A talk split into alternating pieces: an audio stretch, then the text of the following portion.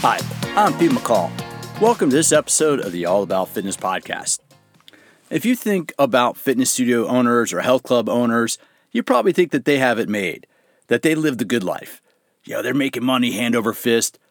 But I have a friend who owned a studio one time, and she was so passionate about her studio, about her gym. She wanted to keep it open, she wanted to have great programming for the members, that there were months when she had to sell her furniture to make payroll.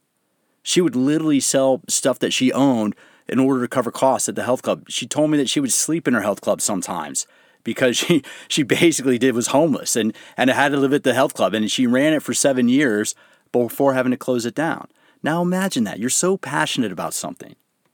You enjoy helping people. You enjoy the energy of group fitness. You're running a phenomenal gym, a phenomenal studio, but you're barely making it. And I've heard of other studio owners. I was just reading on Facebook the other day about a studio owner who basically lived off of peanut butter, protein powder, and eggs for his first six months, sleeping in his studio. That's not uncommon. When I worked in Boston for the Sports Club LA, it was in the Ritz Carlton Towers. Those are two luxury high rise hotel condominium towers. I'd go to work sometimes in the morning and there'd be three Bentley, Bentleys parked outside the health club. Now imagine you're a 22, 23 year old fitness professional and you go to work in that environment. You're passionate, you love fitness, you love helping people, but here you are, you're going to work in a fitness center where, oh my goodness, the people there are the elite of the elite, the top 1% in our country. And we don't need to go into all that stuff, but it really, you look at it and it's like these are low wage, not low wage, but these are, you know, wage earning professionals having to serve the wealthiest elite in the country. And this isn't just at the wealthy elite, but at a lot of health clubs. Trainers, the average, if you look at the data, the average personal trainer is part time and makes between about 36 and $48,000 a year. That's the average personal trainer. That takes in, and it's different region by region, city by city, but the average personal trainer works part time and makes about 36 to $48,000 a year. Full time personal trainers can make somewhere between 60 and, and 90 to $100,000 a year. Now I'm talking average. There are other there are personal trainers that, did have cracked the code and can, are doing doing really well, especially now in this day and age of everybody doing um, of everybody doing online coaching. They're figuring out how to crack the code and make money. But how about all these trainers that are 21, 22 years old and working with people who have incomes out through the roof? That creates an income disparity that can create a lot of discomfort between the members, the elite, or people who have a lot of money, and the and the people trying to serve them. Think about the pressure, and I see this, I experience this. You know, one place I work, it's like I got to be a fashion show every time I go teach. You know, it's you got to be wearing brand new workout clothes. You know, I, I know instructors spend almost entire paychecks at stores like Lululemon. All this to say that the All About Fitness historian, Dr. Nat- Natalia Petrzela, uh, Dr. Petrzela is a professor of American history at the New School in Manhattan. She is currently working on a book on the fitness, the history of fitness and the fitness industry in the United States. And I've had Dr. Pet- Petrzela on a few times, and I'm just, and Natalia is a phenomenal person. She does a past present podcast with a couple of her colleagues where they talk about how history impacts or, or what we can learn from history and how we apply it to today. And I call Natalia the All About Fitness historian because she really understands the history of fitness and really she really understands some of the critical issues that, that affect the fitness industry. And she's been studying just fitness in our society and our culture. And she's also a group fitness instructor as well. I mean, yes, she's a full professor, professor, but she also has been a group fitness instructor. On this episode of the All About Fitness podcast, Natalia and I talk about this disparity. We talk about the challenge of what it's like to be an instructor working with the elite of the elite. You know, you may be thinking, ah, that's not me, but still think about that. You know, some of these instructors are, you know, they're contract workers. They might teach, you know, a couple classes here, a couple classes there, and they're they're humping all over the place. Same with personal trainers. You know, yeah, you can't make a decent living in fitness, but you got to hustle. You have to hustle. There's a New York uh, New York Times article about a month ago about how hard some Equinox trainers have to work. That a lot of Equinox trainers in New York City are living at or below the poverty line and they have to work 12 to 14 hours days in order to get by. And Natalia wrote this article, wrote this piece, and kind of a counteract to that. So, on this episode of All About Fitness, it's a lot of fun to catch up with Natalia Petrzela. She is the All About Fitness historian, and we talk about the struggles that fitness professionals deal with as they work in their different environments.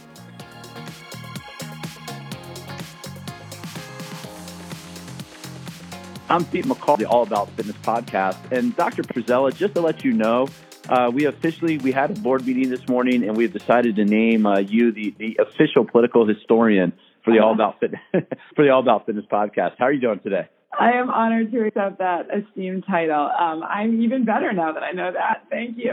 well, no, I just was, and for listeners, I, Dr. Petrzela, um, well, your area of focus, you're, you're, you're, you're a professor of history, but what is your specific area of focus? Um, contemporary United States. So, in contemporary for a historian is really like the 20th century. And believe it or not, we're now in a moment when like 9 11 is part of history. So, really, uh, the culture and politics of the U.S. in the modern era.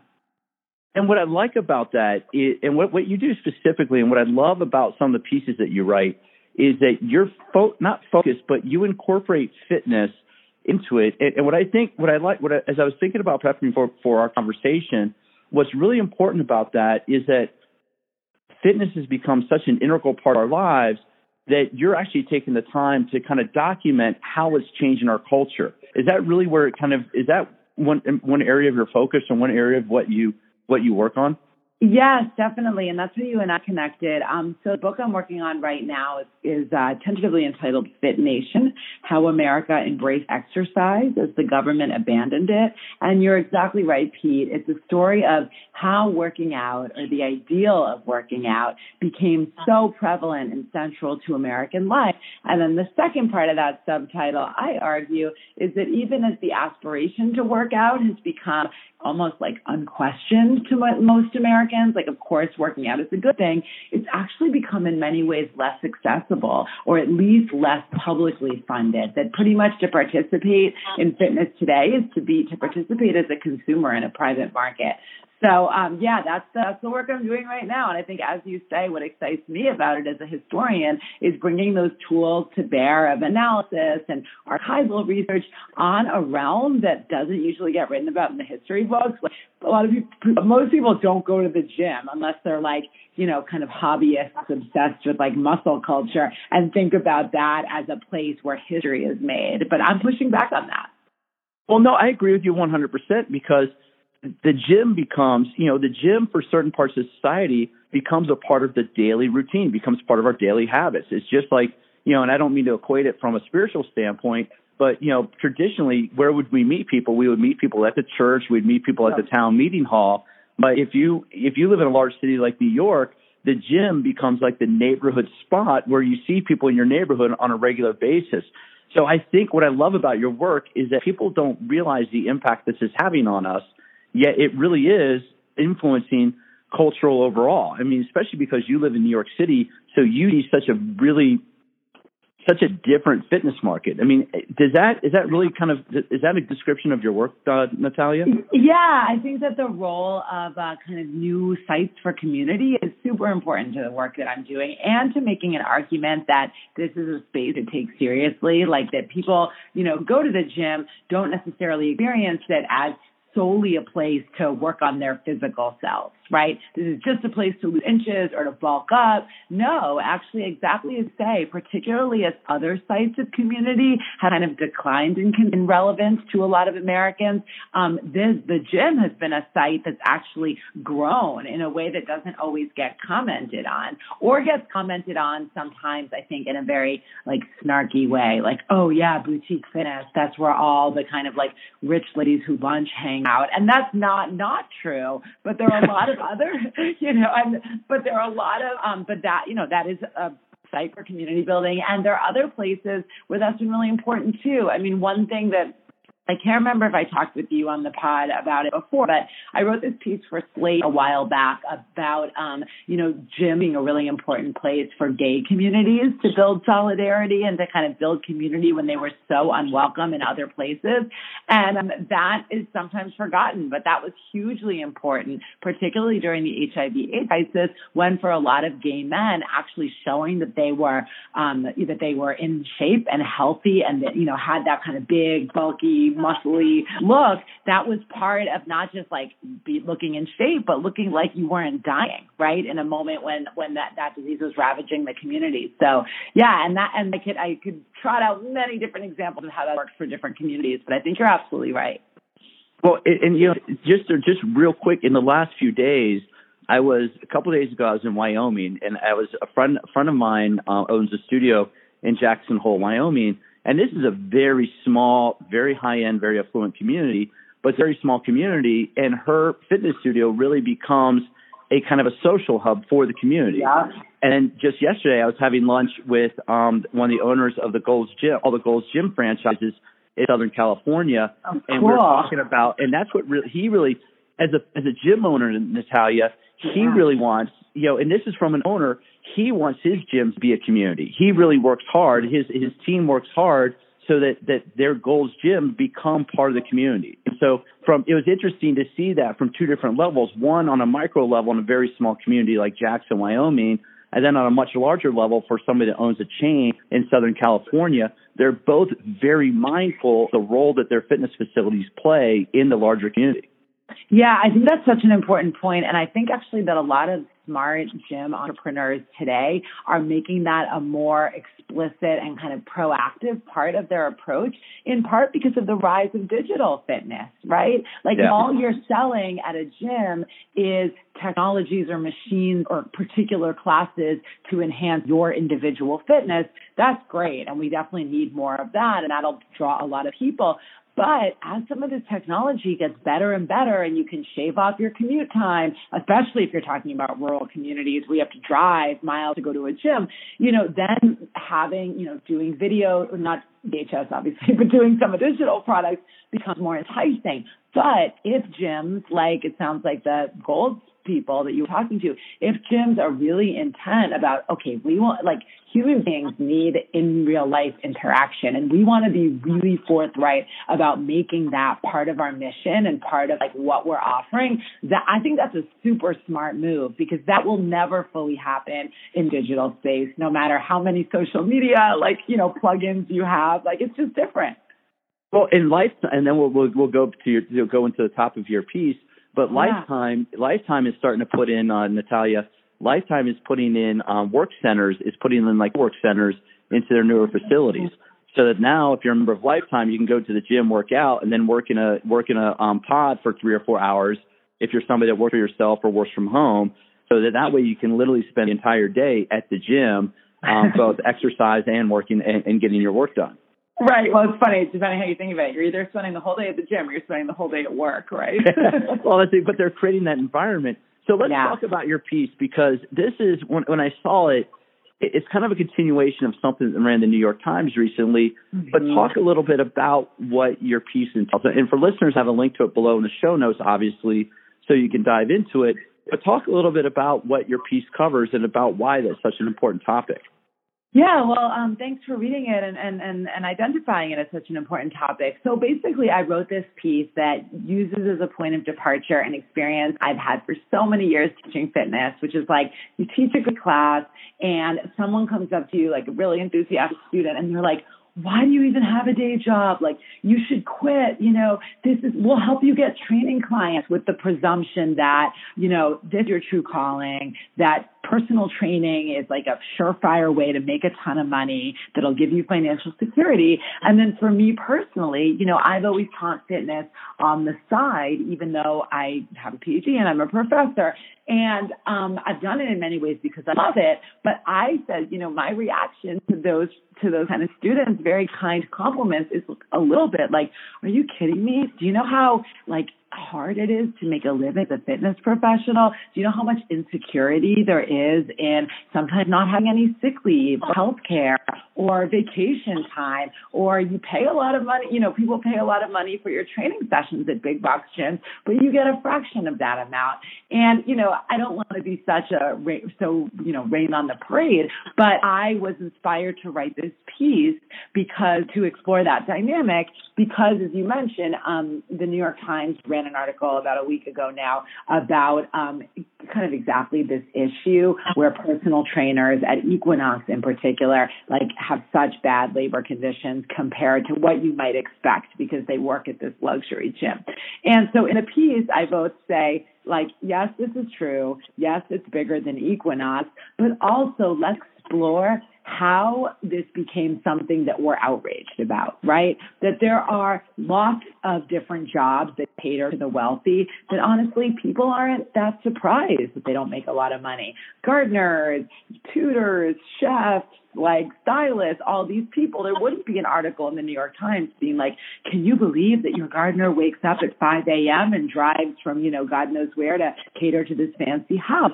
And so the article that I wrote um, is about how the fitness professional kind of rose in popular esteem to be like your guru, your DJ, your fashion icon, as I think it is today, your therapist even. But at the same time, there hasn't been a catch up in compensation or in, or in job security or in any of the kind of labor protections or economic security that you might think would be expected of somebody who is so important to many people's lives. And so that's kind of, you know, what the piece is about. And I should say, you know, I published most of this piece, like I think it was two or three years ago, and it like barely got a click, which is so funny. And then when the Equinox uh, article came out, um, the editor had said, "Can you like update the top and you know we'll try and like rerun this because I think it would really it would really hit." And I'm like, I don't know, no one really cared about it the first time. And then it's like on Facebook, boom, boom, boom, boom, like all these people are like, "Thank you for saying this." So I guess it's just the moment, you know. well, and this is, but this is a really important topic, and you have to understand. Um, for listeners and for, for you, Doc, um, my job, when I worked for the Sports Club LA, I was a director of education, and we had six clubs around the country. But two of our clubs were located in Four Seasons hotels, and two mm. of our mm. clubs were located in Ritz Carlton hotels. And in those locations, those Ritz Carltons and Four Seasons were also condominium developments. And uh-huh. you're, you're talking about when I would go to the gym sometimes in the morning in Boston, there were two towers. There were two Ritz Carlton towers, and that's where our health club was located. There would be three or four Bentleys down in the in the uh, in, in the what's that called um, the valet parking area, there'd be wow. three or four Bentleys, you know, of people who live there, and you would go in into the gym, and Natalia at 10:30 a.m. on a Wednesday at a sports club LA in Boston, there would be 35 to 40 people training with trainers. You're talking about the most affluent of the affluent. You know, and you're talking about old Boston money. So this piece really hit home because I've seen that dichotomy of where you have a trainer who just, you know, barely graduated high school, maybe earned a certification, you know, maybe took some junior college classes, and here they are, you know, working with somebody who is one of the highest net worth influence, you know, people in the world. And yet, they, what I was trying to do was try and develop training programs to how to, to teach the trainers how to interact with this clientele, this level of mm-hmm. clientele. Mm-hmm. So your piece really hit the, the ball out of the park. Is it really? Do you notice it? You know, when you're in, in New York, do you notice that disparity between like the instructors and the members at various places you go in the city?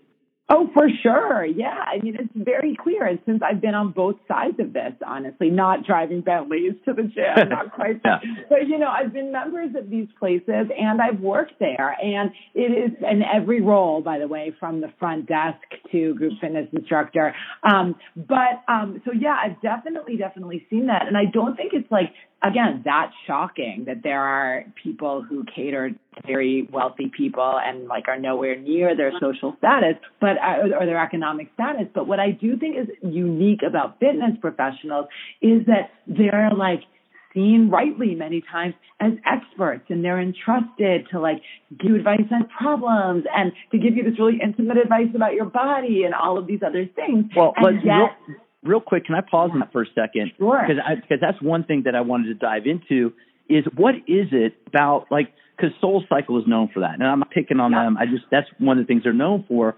What is it about instructors that feel that they can offer? You know, I've earned a certification to teach people how to sweat on an indoor bike. What makes me qualified to now give you quote unquote spiritual advice or this self help advice? That is a wonderful question and one that I ask all the time.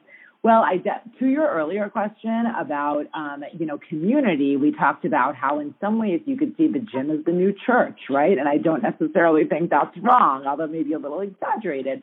But I definitely think that there is this thirst in our culture right now for kind of life advice and for self actualization and that the gym has really stepped in in a lot of ways to fill that role. And, and so a lot of that talk, right? And a lot of it is just platitudes, right? Like be your best self as opposed to I don't know, like 10 more reps or something like that is not exactly like providing like deep clinical psychological advice. But I all, but I think that it's part of that kind of cultural thirst. I also think, and this is what I'm about to say, I do not think applies to all fitness markets, but I think certainly in sort of forward thinking places, LA, New York, I actually think as um, kind of weight loss advice has come a little bit out of fashion, almost to be offensive in some places. Fitness instructors need something to say, right? So if you can't yeah. talk about bikini bodies and sculpting that middle and losing inches, well, what stepped in, and in some ways, I think in a very good way, has actually become this like pop psychology language about like being your best self and stepping out of your comfort zone, et cetera. So I think like there's a lot there of like, how did this happen and why is it happening? But I think it has to do with people trusting fitness professionals more, but also kind of shift in what people what people's psychic needs are and also the language that's acceptable or welcome in a lot of these spaces. Well, no, actually, I like that because I do think that's one of the reasons why people go to the gym or go to a studio is they want that community. Mm-hmm. And I hadn't thought about that because they can be looking at the instructor or the shaman, right? And, yeah. and when you look at like a native tribe, the shaman kind of guides a mystical experience, or, or the shaman kind of guides the not traditional day to day experience, if that makes yeah. sense. The shaman yeah. is more of the the non traditional. I hadn't really thought about that because it was funny. I'll, I'll share this little story. So my ex-wife and I used to do teach indoor cycling at the mm-hmm. same gym. She would teach on think on on Wednesday nights. I would teach on. Tu- I can't remember. I, I either taught Tuesday and she taught Wednesday, or she taught anyway. She taught Wednesday, Tuesday, and I taught Wednesday. But what what we found out down the line is that people would go to both classes to hear both sides of the same story, or to hear two sides of the same story, because they know they would if they went to, to her class, they would hear her version of an event, if they went to my class, they would hear my version of the same event. That's so you know, funny. Yeah. Because as an instructor, and this goes to the point, and we'll, we'll talk about this. As an instructor, one of the things that, that's challenging is like, how do I engage the members of the room in a in a meaningful? I want to say something because I have 30 people staring at me for an hour, you know. Mm-hmm. But how do I do it in a way that's relatively benign, meaning not political, not to you know, not. So the the thing I really try to do now is just cover TMZ. What was ever on TMZ? yeah, I try to cover that. But what you, but I think that's part of it, right? Is when you're yeah. an instructor and you're an instructor yourself, what's it feel like to be in front of that room and, and kind of what's your go-to, Natalia? How do you engage your audience? Yeah, so the class that I teach, and as a fitness instructor, which I do less of these days, which makes me really sad, but that's another conversation. But um, yeah. you know, as an instructor, I the class that I've always taught is called Intensati, and it's a really unique kind of format where there's spoken affirmations with physical exercises. And so the premise of the class is very much like here or the format like you introduce with like here's this thing i'm thinking about or struggling with in my life here's like this sort of like universalizing principle that like I can draw from that or what I'm trying to figure out. How does that affect you? Can you infuse your practice today with like some version of that thing? And it can be pushing past a challenge. It can be like coming up with an alternative perspective. But what I would always do, and I still often do, is come forward with like some very specific thing in my life, you almost always not about fitness. Like, you know, my kid is really trying my patience. I find myself yelling. So I'm trying to do this thing where like, I yell at him for 10 minutes, 15 minutes, whatever. What's something in your life that you want to just take that incremental step towards, you know? And so that's, I think part of what you're describing, and you know, I, I kind of made that flip comment of like, well, people just need something to say. That definitely see that sort of uh, very superficial language happening sometimes. But I actually think it can be really wonderful and powerful. And I think what it can do, and I think when I'm at my best, I hopefully do this, is create the experience of the studio or the gym as like this template for what you're doing in the rest of your life, right? And I had a lot of feedback from students who said, you know, that that often works in my studio. That when, you know, if you can do 10 push-ups here, like imagine you could on that date, you could ask for that raise, you could like not get pissed off when someone pushes you on the subway, even if not doing those things has always been your habit of mind, right? And so to me, that's like really powerful. Yes, I live for working out. I think it's so fun. It's like my favorite part of the day. But how much more powerful is it when you take that towards some greater, um, some greater end, right? That really shapes you as a person. And that kind of keeps me going. And I think, you know, makes our class an environment more of a community than just like uh, here I'm going to go get my sweat on and leave. Um, but that's just you know that's just my take on it. well, what I like about that though is you're showing the intent that that a good instructor, and, and I mean that because a lot of instructors may just show up and they don't really put, put much, you know, especially to go back to the original point of your piece. Some instructors are working 15, 20 classes. A, They're teaching 15 to 20 classes a week. They don't necessarily have time to prepare for each class like that. They just show up and mm-hmm. boom, boom, boom. They just go through and go through the motions. Whereas right now, you may only teach every now and then, and I, you know, the instructors that don't teach full time actually, I hadn't thought about that, right? Because instructors that teach full time are running all over the city or running all over the place Gosh. to teach all their classes. They don't have as much time to put into each totally. class as people like you or I only doing it part time right now. It's funny. I hadn't thought about it. Did yeah. that occur to you while you're writing your piece? Oh my God, of course. And like I have a lot, like I open the piece with that example where I'm kind of like a little snarkily saying to that enthusiastic student, like, are you kidding me? I love doing this and I do. I wouldn't, I don't have to do it. I wouldn't do it if I didn't have to teach fitness.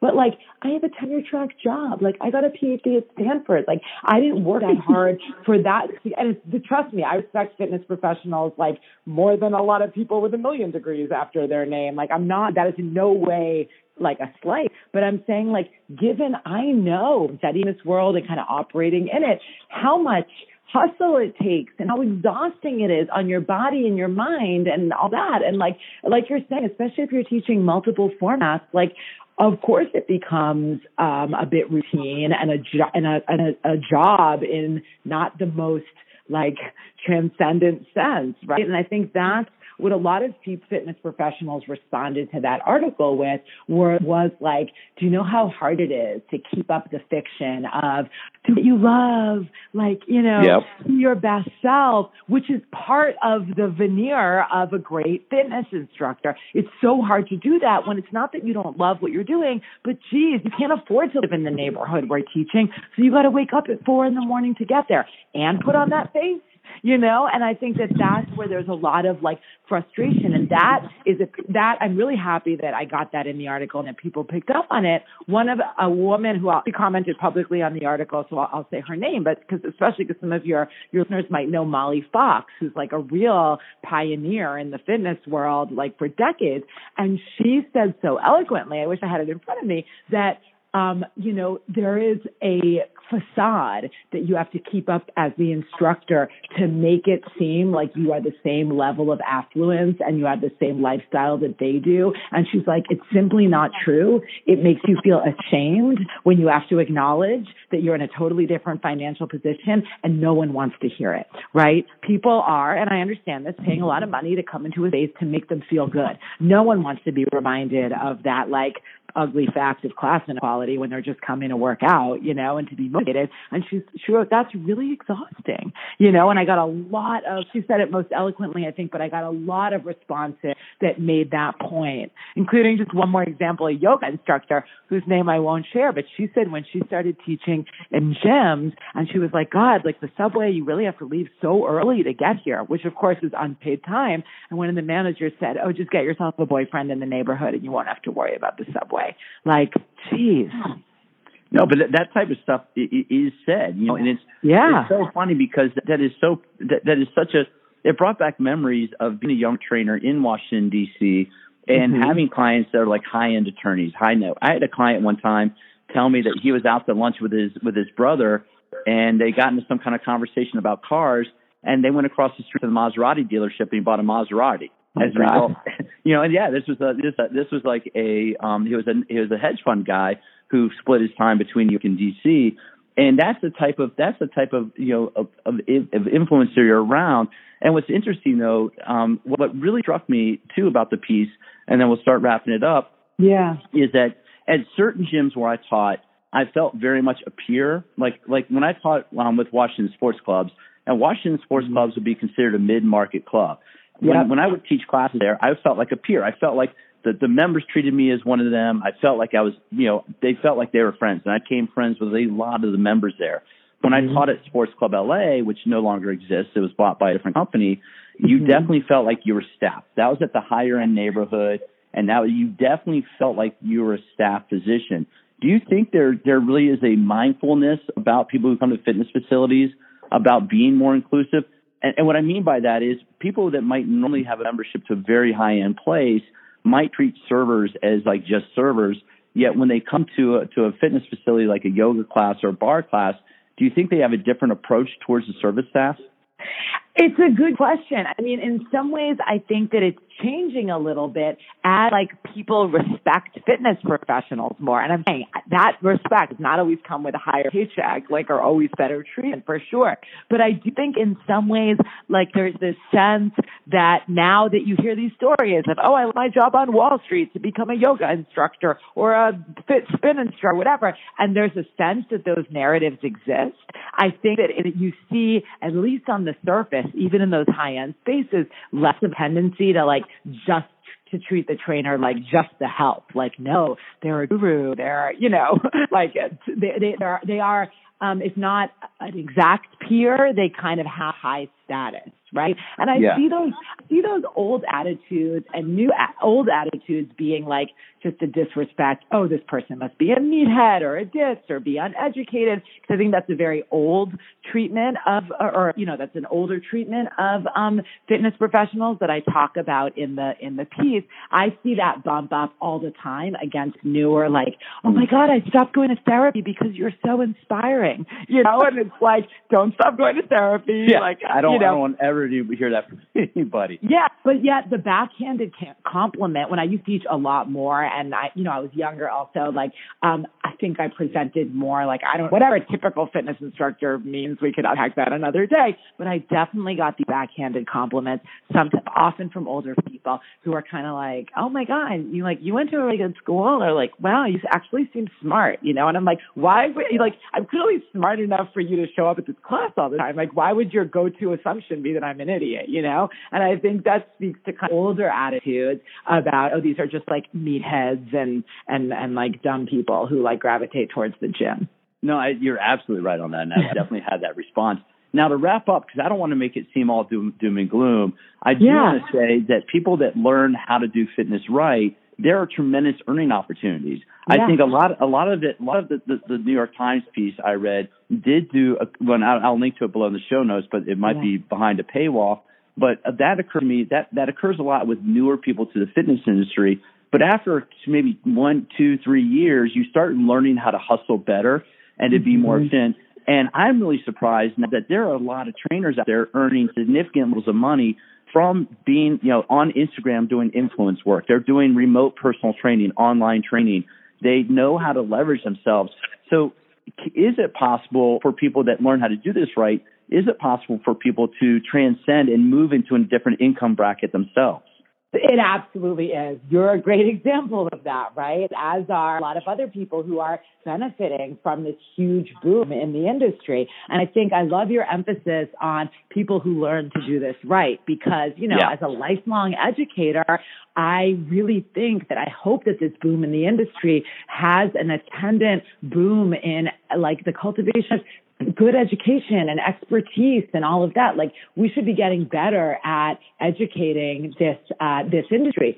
Now, I know we don't want to be doom and gloom, and I'm like not totally doom and gloom, but I do think a seed I want to plant, I'm sure you've thought of this before, but that I think is really important, is that like with this whole influencer world we're into, I do think it is something we need to be very aware of, and I think kind of, you know, like resist this tendency that to be successful in fitness or make money as an influencer does not mean that you have credentials. And we actually often see, I think, unfortunately, like great great success and opportunities coming to people who have amassed followings that, you know, might not be qualified to sense some of the advice that they're giving. And so I, um, you know, I know you do so much work with like the professional associations, and I think I really would love to think that that gets boosted up, right? And that we're raising the standard of like what certification should be and what kind of education we expect fitness uh, professionals to have beyond like quote unquote their own fitness journey or like looking really hot or being really mediagenic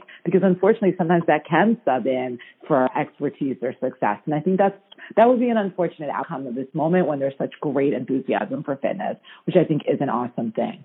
Well, no, and I appreciate you wrapping it up like that. And I'm yeah. going to share a few thoughts on that, you know, in the in the wrap up yeah. for the for the show. because you're right. People look at some, they look at the appearance, they look at the the, the followers, and they think that yeah. builds instant credibility. Well, I appreciate your taking the time to, to join me for this conversation. Now, Thank you. you have a reg, you have a regular podcast that, that you're you're a member of, and, and you said you have another project that you're working on. What, what's happening in your world yeah. Um, thank you. So yeah, I have a regular podcast comes out every Tuesday. It's called Past Present, and myself and two other historians we kind of break down three of the big stories of the week in a fun conversational way. And there's always a little fitness history that I work in one way or another. So that's happening. And then I can't say what it is yet, but in the first quarter of next year, launching a very different, very cool big podcast. So, you know, if you're interested in that stuff, follow me in all the normal places and I'll post about it. And I'll have I'll have your information down below in the show notes. Well, Thank Dr. Petrzela, I really appreciate it. I, I love our conversations. I really I appreciate the work you're doing. And, and it's really fun to see how you're contextualizing fitness and the fitness culture into the greater part of our society. I think that's fascinating work, and, and I at least geek out on it. So hopefully a few other listeners do as well. Thank you so much. Um, I always love coming on, and maybe we'll actually meet in person one of these days. uh, that, that'd be a little bit too much. Well, yeah, okay, that may have been a fun conversation for me. Hopefully, it was a fun conversation for you to listen to and kind of open your eyes a little bit. And and just so you know, before I go into the full wrap up, one of my goals with All About Fitness is I am not a bro podcast. I'm not here to go, yo, yeah, fitness is about big chest and look at me and yeah, man, I'm miring on bum Instagram. Forget that, man. I want to I, I want to be the NPR of fitness podcast. I want to elevate the discussion about fitness. I want to help you understand just everything all about fitness. Is That's why I picked that title. I mean, it's all about fitness, but from a higher point of view. You know, I've taught at the college level. I, you know, and I do a lot of education programs. So I come at this from a different point of view. And for listeners, my undergraduate degree is in economics and political science. So I understand labor economics. I understand how this stuff applies. So before I go into the wrap up, if you want to know how to make how to use exercise to slow down the aging process, if you want to know how to design your own workouts, if you want workout ideas that can help you get strong, fit, feel better, pick up a copy of my book, Smarter Workouts The Science of Exercise Made Simple.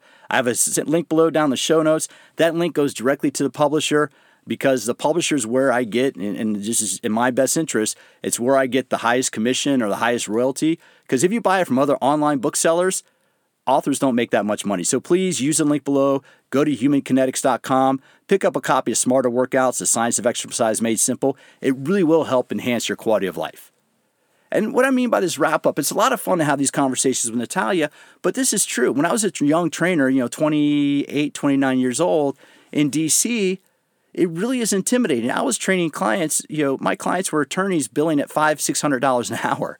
You know, like I said, when I worked in Boston, when I lived in Boston, you know, there were people that lived in that tower that, you know, families go back to the Mayflower, you know, some of the early settlers of of, you know, this the country.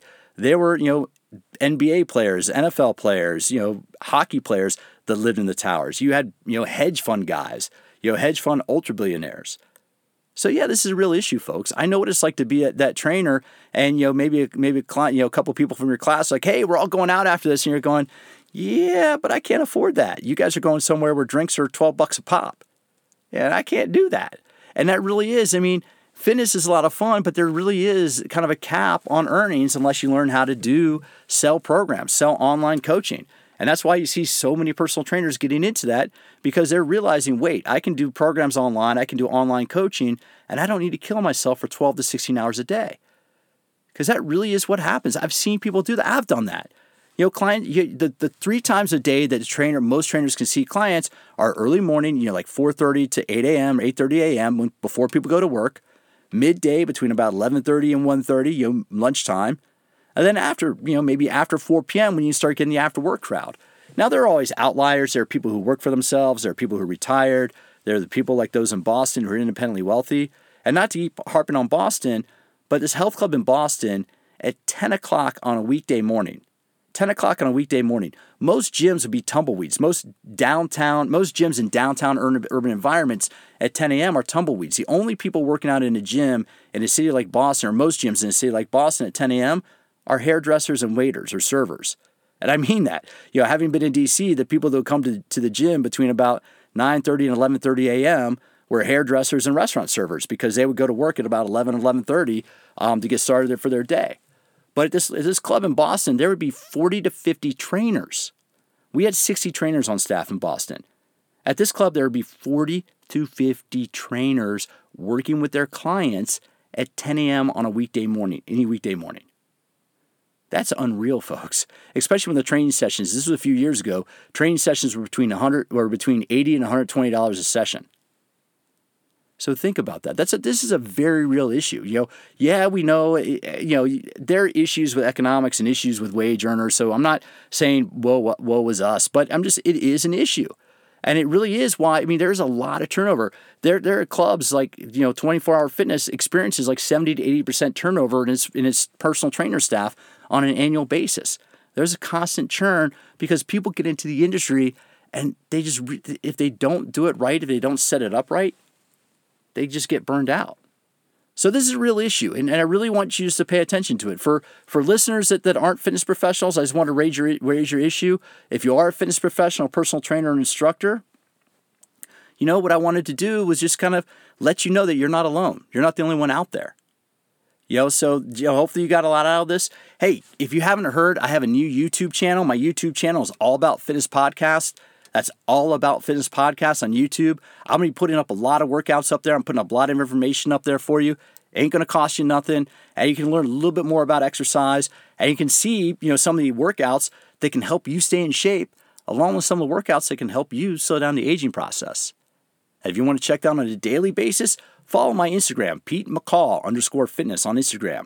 That's Pete McCall underscore fitness on Instagram. And I'm going to throw this out there. I've created the All About Fitness podcast hashtag.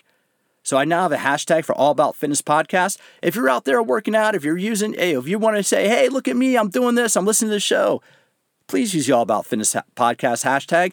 I'm trying to create a community. That's why I started the YouTube channel. I'm doubling down on my blog, PeteMcCallFitness.com. I'm putting a lot of content out there because I'm trying to help you understand how to use exercise to enhance your quality of life.